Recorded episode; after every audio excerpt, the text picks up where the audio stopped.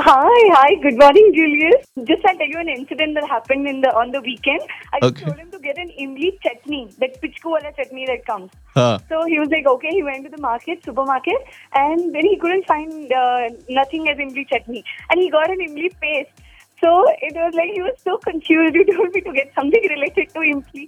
Imli I got it, and then we had a big, big argument on that. Ki there's difference between chutney and an imli paste. So you know, it went. Oh on. man.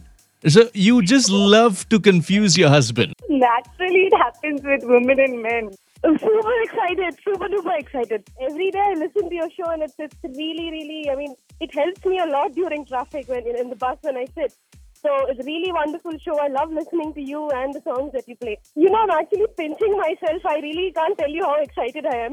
I think the minute I cut this call, I'm going to call everybody and tell that I was talking to Julius. Thanks a lot, Julius, really. Thank you. Thanks for entertaining us.